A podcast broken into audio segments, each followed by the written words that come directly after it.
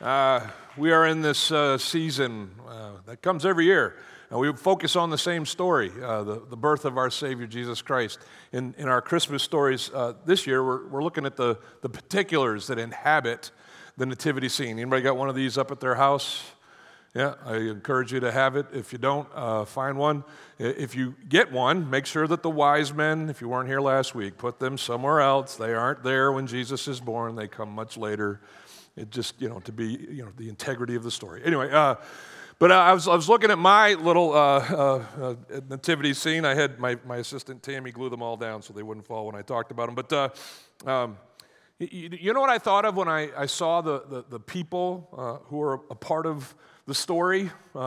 here's the word that came across my mind not much. None of them. Other than Jesus, who is obviously the Son of God and quite a big deal. Uh, the rest of the characters in our nativities uh, are just pretty insignificant. Like last week, we met Mary, right? And Mary's a teenager. Uh, she's from the armpit of Israel, Nazareth. Look it up, it's in the Bible. Nobody and nothing good comes from Nazareth. Uh, she's living there, and the best thing that we can say about her is that she's betrothed to be married. She's uh, been brokered by her father, if that's how it went down, uh, to be the, the wife of a guy named Joseph, who is also from Nazareth. Uh, but that's it. Teenage girl, mother of Jesus. Her husband, Joseph. I'm going to talk about him today. Do you know how many lines Joseph has in your Bibles? Zero. I don't know what this guy's doing talking so much. Joseph didn't, doesn't say a thing. He's got no lines. He has dreams and he obeys God in them. But he doesn't say a thing. He's like an extra in a movie. Uh, my sister-in-law was an extra in the filming of the final scenes of Hoosiers. Anybody seen that show? It's this basketball scene. She went to Ball State University on the day it was being filmed, and she's like, you know, so, so we'll watch the, the, the movie and we'll look for Clarice. We never see her. She assures us she was there, but she has about, she's as many lines as Joseph does in your Bible in that movie. She's an extra. And Joseph, certainly, not much, an extra. Don't even get me started on the shepherds. We'll meet them next week. They don't even get names. There's these, there are these anonymous uh, sheep watchers who are minding their flocks, you know, by night. And the angels come to them and announce the birth of Jesus, and they come. And they got a couple lines, but, uh, uh, but shepherds, we'll talk about it more next week. Shepherds were the worst. They were like the dregs of Israeli society. If you couldn't get any other job, you were a shepherd. Uh, and so here they are, the dream team. Uh, the, the ones who are there to celebrate the birth of the God who created everything. His son comes to earth, and he's born to not much. I, I thought of not much because uh, I like nicknames. Anybody like giving people nicknames? Anybody got a nickname? Anybody go by a nickname? Some of you, we don't even know your name. You're just whatever you go by. Um, I had nicknames growing up in middle school. I'd surprise you to know this, but my nickname was Spaz. Kind of checks out. But uh, uh, in, in college, I, I, I, gathered with all my uh, uh, incoming freshman friends in the first few weeks that we were there. We all decided to, uh, to give each other nicknames. Wouldn't it be fun? And uh, no one else's nickname really stuck except mine. I was called Buckethead. It's not a flattering thing at all. I have a huge melon. and, and so they looked at the size of my head and they thought, well, I have a bucket. And, uh, and so, literally, if you go to you know, the school that I went to, no one will know Mark Saunders, but if you say Buckethead, oh, people will be like, oh, yeah, isn't he a pastor now? Anyway, uh, I love giving nicknames. I've given all my kids nicknames at various different times in their lives. I give almost everybody on our staff nicknames. No one's called by their normal name. I'm a nickname guy. Um, it's only been recently that I've given my bride, who has many nicknames, uh, the, the nickname that kind of inspired today's theme. Um, Eleanor wakes up early. Uh, Eleanor is, uh, is, I love her. She is so fascinating to me. She has 50 ideas for year one. She's just this uber creative, high motor, overachiever. And, uh, and so uh, she'll get up at 4.30. I get up at 6. I don't think that's super late, but she gets up at 4.30, and she's been up for that hour and a half just churning, praying, reading her Bible, thinking through things, pondering the problems of our world. And I just kind of stumble into our kitchen. Find, I drink cold coffee because that's the right way to drink it. And I, I get my coffee out and I drink my, I start sipping on this coffee and she'll appear in our kitchen door and launch. Does anybody know someone like this? And she'll be like, oh, good, you're awake. Right? And I'll just be sitting there and I'll just be like wiping the crud out of my eyes and trying to quickly slam the caffeine. And there, I, I, still remember uh, saying it, babe, too much, too much. And that's why I call her a little much. There's another one in my family. Oh, it's okay, it's a flattering. I call her a little much. There's another one in my family who's, who's too much. That's Ben. Okay? Ben, my oldest son, too much. He's actually got it tattooed on his right wrist. It's going to stick, it's on him forever. But uh, that made me think of not much. Because when you consider the story of Christ's birth, there's, there's no real superheroes in it, there's no um, desirables. No, nobody in the nativity sat at the cool table in high school. They're just kind of there. I thought this week, why? Why, why does God use these, um, not undesirables, well, maybe, certainly unworthies, right? Why, why does He use them? Well, a couple things. One, not a lot to choose from. Like even the very best humans, still pretty much piles of garbage. And, and we'll get to that more in a second. Everybody with me? But I think he's very intentional in choosing the likes of these. You know, because at least one thing comes through clearly in our scriptures. Um, we, we, may differ in uh, intelligence and abilities and different things, but we're all on the same level when it comes to us spiritually. We are not much when it comes to what we have to offer God in a spiritual relationship with Him. In fact, I'd even go further. We're, we're not near enough. Like the Bible paints this picture of us. There, there was a dispute in the church in Rome. Paul writes a letter to them called Romans. And the dispute kind of uh, arose between Jewish Christians and Gentile Christians. The Jewish Christians thought they were the better version because they were, you know, descendants of Abraham and they kept all the laws of the Old Testament. And so certainly they were better than these grubby Gentiles, which they'd always been told Gentiles, no way, no good. Um, and, and, and yeah, they might be saved by the skin of their teeth, but we're the superior followers of Jesus Christ. Read it. Paul spends the first three chapters just basically breaking everybody down. Uh, in chapter 3, he quotes the Old Testament for all these snooty Jewish Christians. And he says this in verse 10. He says, There is none righteous. No, not one. No one understands God. No one seeks for God. All have turned aside, and together they have become worthless because no one does good. How many? Not even one. Spiritually speaking, not much and not near enough. He goes on later in that, uh, that same chapter and he says uh, a verse that might be more familiar to us. He says, All have sinned and fall short of the glory of God. Uh, it's like all of us lining up at the edge of the Grand Canyon and trying to jump to the other side. Tony might get further than me, but ain't nobody getting across. Are you with me? That's why the good news of Scripture is so good. Anybody here for some good news this morning? All of us, not muches, are blessed by a God who loves us with this overwhelming, never ending, reckless love, like we just sang about. The love of God for us, not muches, is so profound that these, um, uh, these spiritual shortcomings, they're overcome, not because of us, but because of the God who loves us.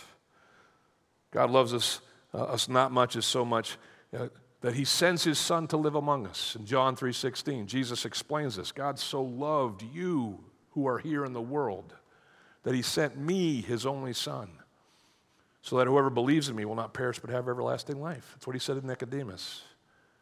It's from God's love that he sends his son. But his love doesn't just stop at the sending, the love um, moves forward into the purpose of Christ's arrival, of his putting on flesh and becoming one of us. God loves the not muches so much, and he sent Jesus to die the death that we all deserve for sin, so that he might take our place. And if we put our faith in Him, we can be spared this life without God, this penalty that we deserve for sin.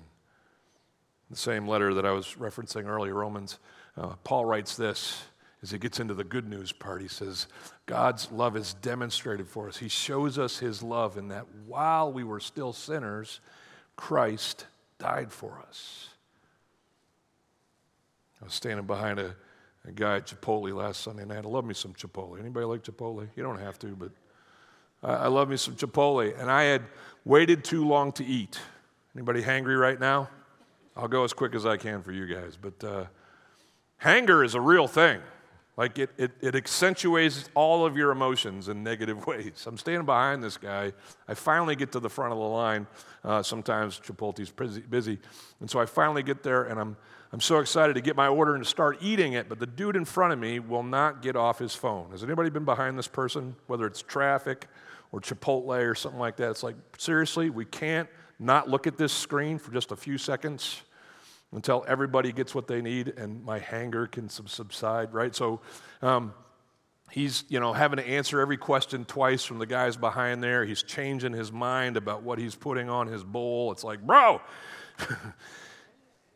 but I'm, I'm keeping it together. He finally gets to the, to the cash register and the uh, the person behind the register punches all of his stuff in and tells him the price, and now he's going to take the phone that he's been paying too much attention to and pay with it. He's going to flip over to his card, so he's got to do 15 swipes to get that figured out. And then he finally takes it and he does the boop. I don't know what the technical word for it is, but he's, he's trying to pay with his phone, and the first time he does it, doesn't work. So the guy asks him to do it again. Second time he does it, doesn't work. So he asked him to do it a third time. The third time, the same thing happens. And this is when the kid behind the, the register finally says, Hey, sir, I don't mean to embarrass you, but your card has insufficient funds. Do you have any other way to pay? You ever been behind someone who's been totally making you crazy? and the, the dark side of you witnesses this ultimate fail in the payment process, and you're like, Yeah! That's what you get, screen liquor, right? I mean, that was weird. I don't know why I said that, but uh, the dark side of you is like, yeah, no Chipotle for you. But then there's this, hopefully in you too, but in, this, in me, there is this Spirit of God living because of my faith in Jesus Christ. And every once in a while, not hopefully more often than that, but uh, um, he, he kind of whispers in those moments of, you know, fleshly triumph. He's like, hey, Mark, possible that this might be another thing? Because what was I ready to do as soon as they would, you know, punch my numbers in? I had my phone all set to pay for my stuff. It was right there. He says, Mark, you know what? All you got to do is take your arm and just go, boop, and everything can keep moving. You'll be the hero of the 30 people in line. not to say the least, the, the hero of this guy who's not going to be able to eat otherwise. So that's what I did. I just took my phone and I was like, all right, boop. And what happened next is what you expect to happen in the world that we live in. People's minds just went, what? You gave this guy $15? How is this possible? And I just looked at the guy and I said, Hey, man, I got dinner tonight. Get out of my way. No, uh, I didn't say it. Uh, that's horrible. I just ruined the story. I totally ruined the story just then. I said, Hey, man, I got this. And that was it. We didn't exchange cards. He didn't give me a hug. He just kind of was like, Oh, and grabbed his and walked away. But that happened so that I can preach it the next Sunday. Because it's a Chipotle bowl. But it's exactly what our scriptures is teaching us about our spiritual lack. We're not much, not near enough. If God came to you and said, based on your abilities and your merits alone, you got enough to pay for what it will require for you to enter into my kingdom? And the answer for every one of us, paid Christians or not, is no. Not near enough. I'm just not much. But God sends his only son, cradle, so that he could die for us, cross, resurrect from that death, conquer the grave, and give to us after living the life we cannot live, a sinless life, and taking on himself the death that we all deserve. He raises from the grave and offers us a gift that we could never earn and gives us eternal life. Boop. Was way more than that, but it's a spiritual boop nonetheless. What I want to finish my time with today is this.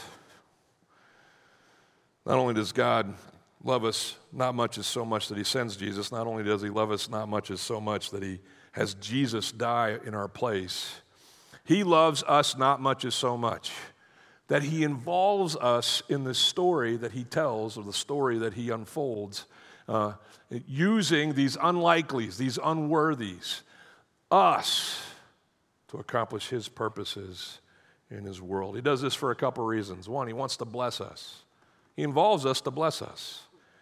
He, he, he gets us into situations that we could never experience apart from his grace in getting us there.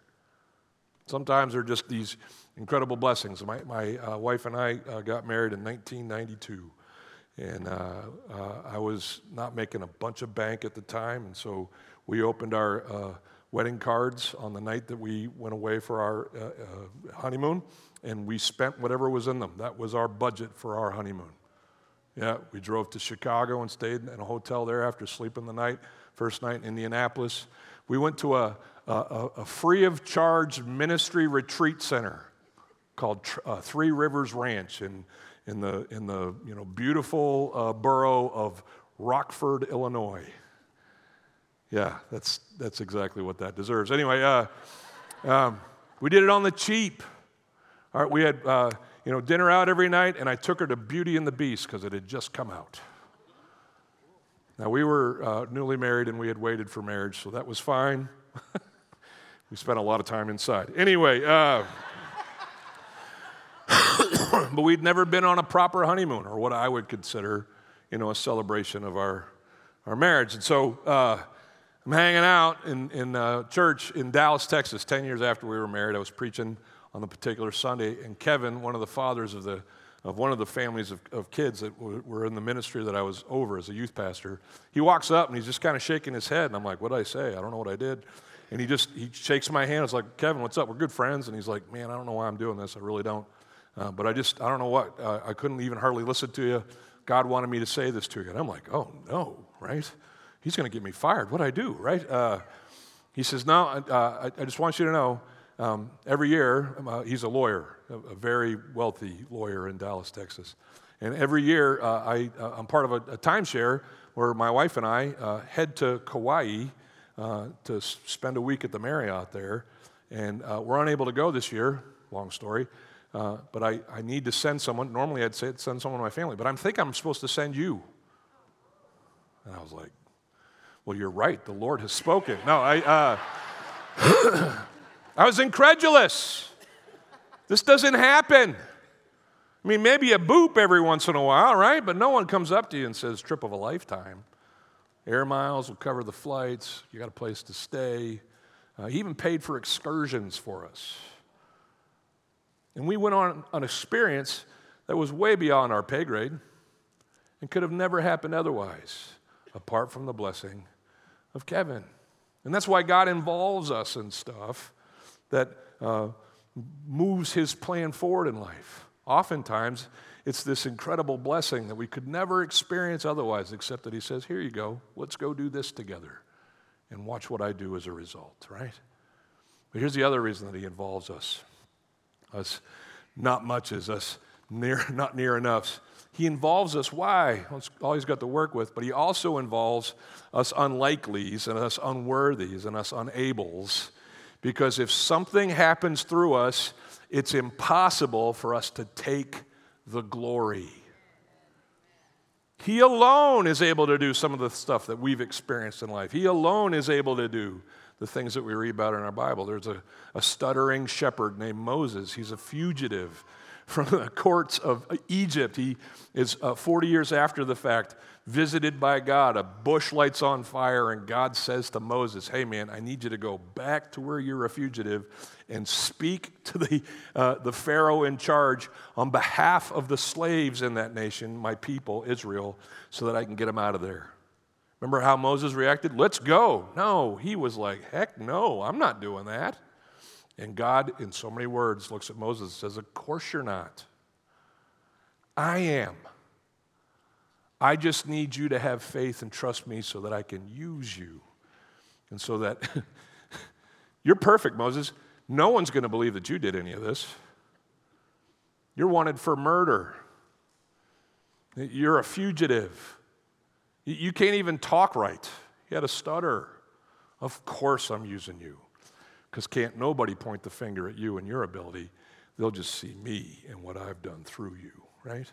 I mean, you can just walk through your Bibles, you guys, and it's person after person like that Gideon, Joshua, David.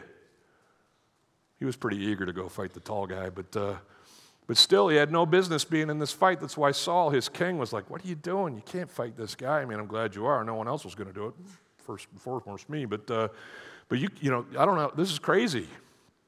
Take my armor, take my sword, take everything that I, I can give you. And, and David says, No, I got all I need, right? Because me and God and some rocks in my sling, we're good. And over and over again, God shows himself to be who he is through the least likelies, the not muches, the not near enoughs, like you and me. You're like, are we going to read the Bible? Sure, let's go. I want to go to this not, not much guy that we're talking about today. His name's Joseph. And listen, we don't get a lot on him. He doesn't have any lines. But we do get basically three characteristics about his life as he kind of uh, sorts through the initial uh, uh, responses that he has uh, to uh, him realizing that his fiancee, his betrothed, Mary, is pregnant. God gives us uh, a, a few glimpses into this guy, who he is. And, and this isn't an exhaustive list, but for us not muches, for us not near enoughs, if we ask the question, why, what, what, what, does God need from us if He's going to involve us successfully in His plan moving forward? Uh, these things about Joseph might be where we start. It says in verse 18 Now the birth of Jesus Christ took place in this way. When his mother Mary had been betrothed to Joseph, we talked about this last week, but uh, being a fiance back in, in the Hebrew culture that uh, Joseph and Mary are living in is, is basically being married. That's why you're about to read that Joseph is going to decide to divorce his fiance, even though they're not married yet. It was as if they were married. It was a contractual agreement between families. Uh, if, if you were a fiance and, and your fiance to you know, your spouse to be died, you would be called a widow in Hebrew culture, even though you'd never, you know, been officially married. And so, uh, uh, uh, as, as, Jesus is about to be born, uh, Mary, who's betrothed to Joseph, uh, before they came together, it was found that she was with child from the Holy Spirit. When it says found there, uh, it doesn't tell us in the Bible exactly how Joseph finds out. We do know that as soon as Mary found out about, uh, you know, her being coming, uh, you know, pregnant by the Spirit of God, um, the angel that she was visiting with said, "Go and see your cousin. Her name's Elizabeth." and uh, you'll find that she's pregnant as well, be the sign to you. And so last week we talked about that. Mary goes and visits Elizabeth and her husband Zechariah, and most scholars think she stays there, probably three months, maybe even four. If you've been pregnant for three or four months, ladies, uh, and you come back uh, uh to town, uh, there might be some visible signs of some changes in you. And so scholars don't know if Mary came and shared the news with Joseph or if just her her outward appearance was kind of tipping things off. But whatever the case was, Joseph did the math and he knew that something had to come down. Three things. Three things that God uses in Joseph in order for his uh, not muchness to be overcome and be used of God and his plan. Now, the first thing is this uh, God knew that Joseph was a righteous dude, just like Ferris Bueller. Uh, Joseph did the right things. Now, look what it says in verse 19. Uh, her husband, interesting, it calls her her husband. Uh, Uh, her husband, being a just man uh, and unwilling to put her to shame, resolved to divorce her quietly. He's a just man. That word just there is the Greek word dikaios. Everybody say dikaios. It means righteous. It's most often translated righteous in your scriptures. He's a righteous dude. I'm not being silly when I say that. He, he was a, a, a right guy, he was a, a rule follower. Uh, in, in that culture, in the Jewish culture, certainly, if someone was found to have been unfaithful to you, you know, while in, con- in a contract of betrothal, uh, the, the, the, scriptures tell us for that person to be set aside. In fact, it goes even further. It was pretty stringent. Uh, if you were found in, in, adultery or in fornication, uh, in infidelity of any kind, uh, the, the, scriptures required your stoning, ladies. Uh, and so the Jewish law was clear, but did you know the Roman law required the same thing? Uh, the Romans back then, if someone had been betrothed to a Roman citizen uh, and, and, the same kind of stuff had happened, uh, that marriage, by law, was required to be annulled or to be ended. And so Joseph knows what's expected of him in this situation. We don't have a ton of other things about Joseph, but what it says here is that in gen- general sense, he's a just man. He does the right things. He knows what's right and he chooses it. How are you at that? Joseph did the right things. But he didn't just do the right things, he showed mercy in the midst of doing right things and extended grace, especially in this uh, situation with Mary. Now, picture this. I don't know if you can put yourself there, uh, but you know, maybe fellas more than the ladies, or I don't know, all of us could. If the person that you were promised to shows up having been unfaithful to you, right? Uh, is that a heartbreak situation? Yeah, absolutely. It's betrayal. There's a fence there. Joseph doesn't have the whole story like we do 2,000 years later looking back. He's dealing with what's in front of him. And in the world that we live in, and I'm guessing back then too, if, if someone messes with me, the, the, the general sense in the world that we live in is do back twice as bad or more. Get your pound of flesh, make it painful for them. Let everything that you, you know, have at your disposal to wreck their world, wreck their world. Why? Because they've wrecked yours. Eye for an eye and a tooth for a tooth, right? It's the world that Joseph lives in, but it's not what he chooses to do. It says her, jo- her husband Joseph, being a just man, was unwilling to put her to shame. Had the right to do so, but chose it not. We call this mercy. Everybody gets mercy, right? Mercy is you having the right uh, to take or to inflict, uh, to cause harm or to, uh, to, to, to bring about a just result, but you choose it not. Someone punches you, you don't hit them back. That's mercy. But he doesn't stop at mercy. He shows grace. He resolves, it says, to divorce her quietly. This is a Greek word that basically means leniently, as nicely as possible. So there's all kinds of ways that this could have gone down. He could have, you know, shouted it from the streets. Mary's, you know, uh, unfaithful and called her names, and that everybody would have understood. And he could have, you know, demanded everything that he had coming. Uh, but he chooses not to do those things and instead seeks wherever is possible uh, to make this, even though it has to happen, he's a just man. He seeks to make it as, as lenient as possible for as much grace to be shown as can possibly be shown. 18 years ago, I had been here for a couple years as your pastor. Uh, the first worship guy that we hired uh, had worked for us for uh, just a little over a year, I think. And the phone rings in my house one night, and it was, it was him. And uh, he is crying uh, uncontrollably. Not something that has happened in the relationship that we had had before. Uh, he lets me know on this phone call that he's made some horrible choices. He's been unfaithful to his wife and he needs my help. Now, I am his pastor and friend, and I am his boss and the defender of the integrity of our church. And in those moments, I mean, I'm only 36 years old, only been a senior pastor for just a little while, was not anticipating this being something I would ever have to deal with. Uh, I, had, I had some opportunities to make uh, first time choices that could never be made again to the grace of God, I can't say that I bat a thousand in these kinds of things, but to the grace of God, um, I think, as best as I could, by His um, you know, guidance and enablement, uh, I was right, uh, but merciful and gracious. I was right because I said to this guy, hey man, you're done. You're not going to serve in our church anymore because this is not a nothing thing. We got to, you got to pull out of this place and work on your marriage and try to save that. There's other things that need to happen. But as far as employment status, you're done. Now, as far as husband status and brother in Christ status, I love you. And I know you're probably not welcome at your house right now. So come and stay in my bonus room for the week. You stayed in our house for those six days until I got up here on this stage the next week and uh, announced to everybody that it was no longer to be our worship pastor. And it was hard. There was some tension in that, right? But that's how God wants us to live. Because so often, here's the deal lots of times we're great at keeping the rules, but there's no compassion. Or we're great at showing compassion, but we just ignore the rules. And what God wants from His people is truth and love. He wants us to do what's right and love those who aren't doing it the best that we can.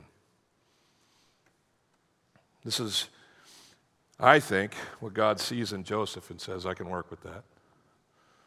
We're going to get to the last thing that he uh, embodies here in a second, but can we go to the go to the conversation that Joseph ends up having in this dream? Look at verse 20. it tells us uh, that as he considered these things in his waking hours and tried to figure out how he could be right and merciful and gracious at the same time, as he considered these things, behold, an angel of the Lord who appeared to him when he was sleeping in a dream. And he said, Joseph, son of David, do not fear to take Mary as your wife, for that which is conceived in her is from the Holy Spirit. I love that phrase, do not fear. Now, if you've read the Bible at all or heard someone preach it, angels showing up is scary business, okay? Like Mary freaked out. And so the angel that met with Mary said, Hey, be not afraid. Uh, next week, we're going to get to the shepherds. They're really going to freak out. In fact, in the old translations, they were sore afraid. Anybody heard that one? Like so afraid it hurt, I guess. And so the angel said to them, Hey, calm down. I get it. This isn't an everyday occurrence. Just listen to me, and then the good news follows, right? That's not what happens here in our story. It looks like the same words, but it's a different Greek tense. And without going into all the Greek lessons that you need to understand in that, it's called the aorist tense. It basically has this idea of starting and continuing. And so it wasn't just don't be afraid right now. What the angel was saying to Joseph as he considered what he would do, he says, Joseph, son of David, do not fear, hear, or read. Never be afraid ever. Don't be afraid now, and don't be afraid as you move forward into this uncertain future. Of what? Of being married to a woman who is pregnant before you sealed the deal. Everybody's going to do the math. Okay? Either Joseph jumped the gun, which is a no no, or she was with someone else, which is a no, was with someone else, which is a no no.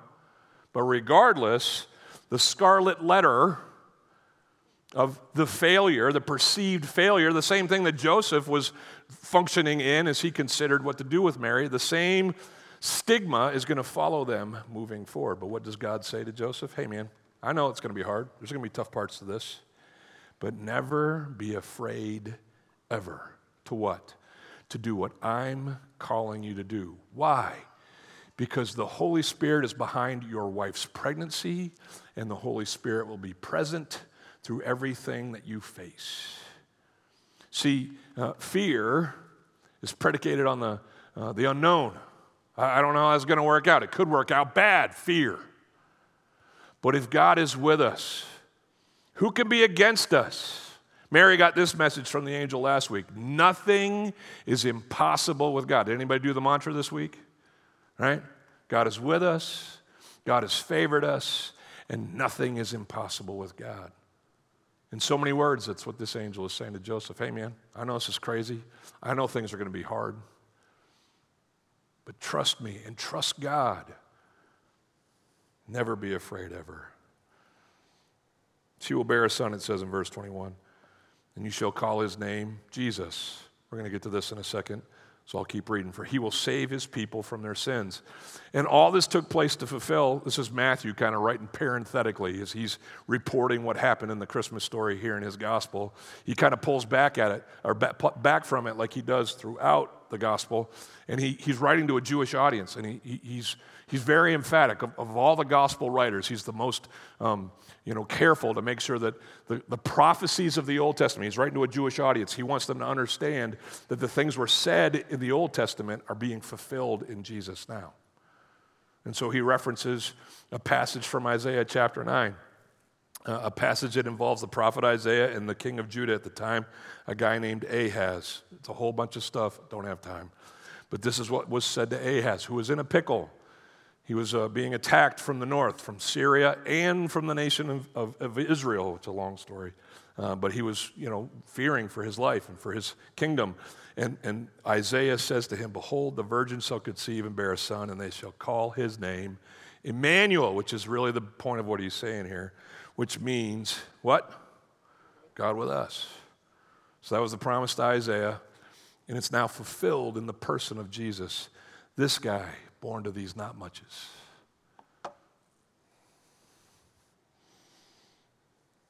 Joseph obeyed God's specific call in his life. That's the third thing.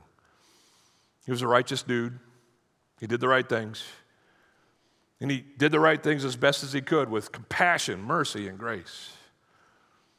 But when push came to shove and God spoke to him specifically, here's what I need from you and for you. He obeyed God's specific call in his life. Look what it says in verse 24. When Joseph woke from his sleep, he did as the angel of the Lord commanded him. He didn't, you know, uh, go on Reddit and ask, you know, for uh, opinions. He, he, didn't consult, you know, the neighbors. Um, he just immediately set about to obeying God, choosing this hard path uh, of, of continuing in this relationship with Mary. He took his wife and knew her not until she had given birth to a son so that she could truly be uh, uh, the, the Virgin Mary, the, the mother of Jesus, having never been with anybody else. Uh, and this is so crucial, don't miss this. And he called his name what?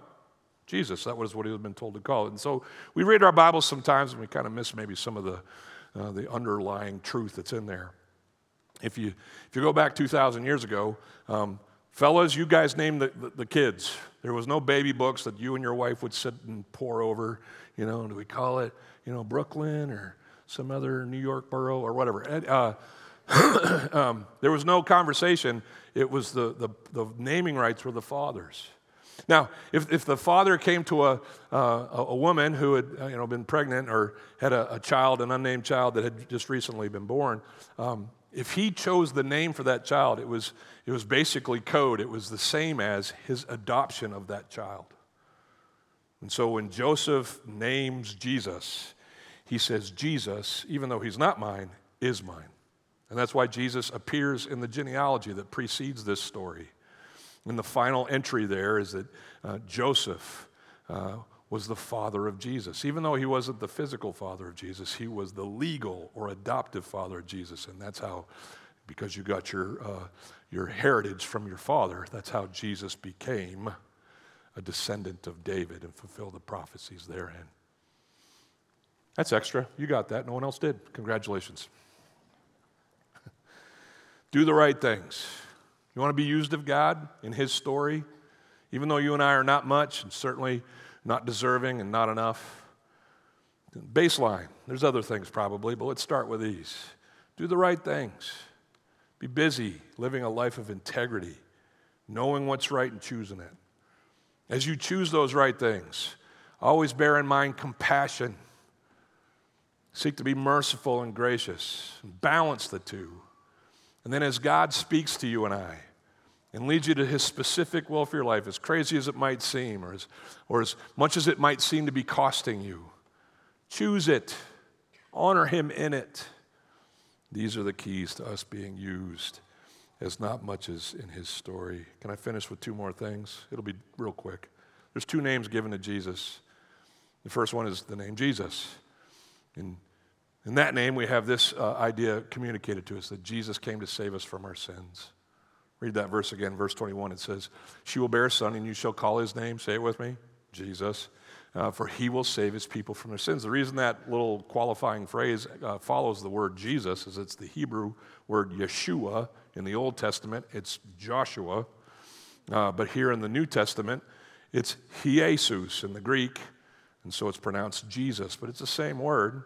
And just like Joshua in the Old Testament, uh, Jesus is in the New Testament the same person. He is God's, that's what the word Yeshua means, God's, Yeshua, Savior, God's salvation. And so the name is very specific because, as the angel says to Joseph, you'll call him Jesus, for he will save his people from their sins. Time out. Wait a minute, what? Those who had studied the Old Testament scriptures were expecting a Savior, but not a sin Savior, not a spiritual one. They're expecting a, a, a political leader, a, a militaristic uh, liberator, someone to reestablish the, the, the, promises that were made to Abraham about you know, Israel and its boundaries and to uh, cause Israel to flourish and to set up an earthly kingdom. Now, Jesus will come one day and set up an earthly kingdom. That's another sermon for another time. But that wasn't his purpose here in this first coming. In his first coming, his purpose was spiritual to spiritually save. He grows up, becomes, you know, uh, uh, a man and enters into his ministry years. And one of the miracles that he does, does everybody remember in Luke 5, this guy gets lowered down through the ceiling? He's a paralytic, right? He's on this mat. If you don't, you can read it. And uh, his friends are so eager to get this guy healed of his paralysis that they basically cut a sunroof in this house that Jesus is teaching in, and they lower him down in front of him. And this is what Jesus says upon this guy finally arriving at this level where he can see him and see the friends up through the roof. He says this in verse 20. He says, And when he saw their faith, the guys on the roof and this guy that was laying on the bed, when he saw their faith, he said, Man, your sins are forgiven you. Let's say the guy's now, you know, his name's Larry, he's laying on the bed, and he's like, Not why I'm here. Appreciate, you know, the sentiment, but these don't work. Can you do something with these? Because that's why I'm on this bed. My friends had to lower me down in front of you. I can't walk. How about fixing these? The Pharisees were there spying on Jesus. And they were outraged because this carpenter from Nazareth had done it again.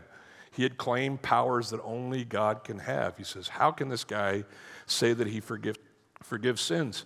And Jesus hears them or senses them and in front of this huge crowd and them, he says, Oh, I get it. You don't think I can forgive sins. Well, how about this? How about I make this guy walk? And if this dude walks, how about you believe me when I say that I can forgive sins? Don't miss that in the miracles. None of the miracles were solely for the benefit of the person who received them. All of the miracles pointed back to the one truth that was reported by this angel to the future father, earthly father of Jesus. His name shall be Jesus because he will save men and women from their sins. All these not muches and not enoughs can't do for themselves. And so, because I love them, I'll do for them. And Jesus will save them from their sins. Last thing's this He shall be called Emmanuel because Jesus came to be in life with us, right?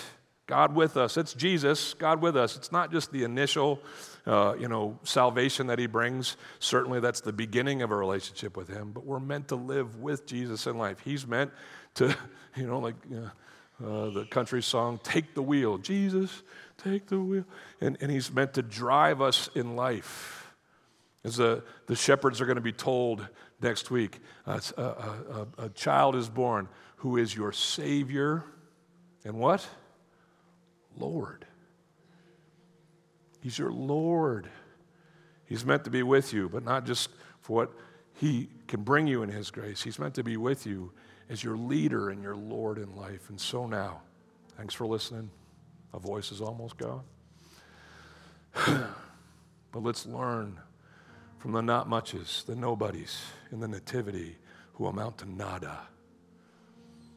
We're them, they're us. God loves us not muches and not near enough so much that he sends Jesus, who is our more than enough. It's because of his love that he does this. Are you overwhelmed by his love? He loves us so much that he doesn't want to leave us in our not enoughness. And Jesus comes to be our Savior and our Lord. Can we sing about the love of our God together as we close?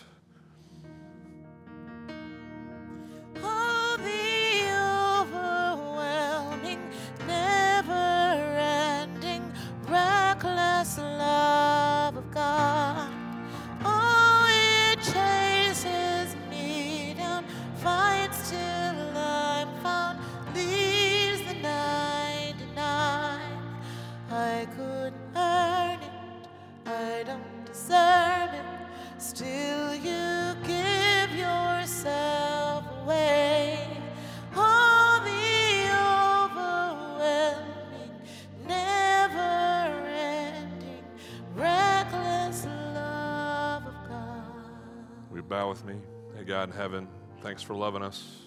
We deserve it not, could never earn it. Uh, your love for us is your choice. Uh, so thank you. Thanks for uh, embodying your love to us in Christ, uh, for sending him to the cradle so that he could go to the cross. Uh, as we uh, walk in this life, we are looking forward to being blessed by you being involved by you in the things that you're accomplishing in us and around us.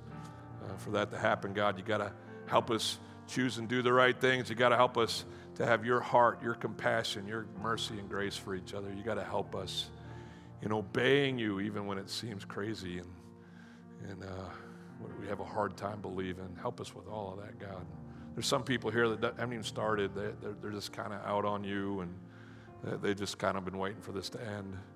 But I pray uh, for them especially, you'd pierce through, uh, you know, what's hardening their heart against you, and you'd help them to see you and follow you, that you'd encourage them in life with you, and that soon they'd meet your son, Jesus.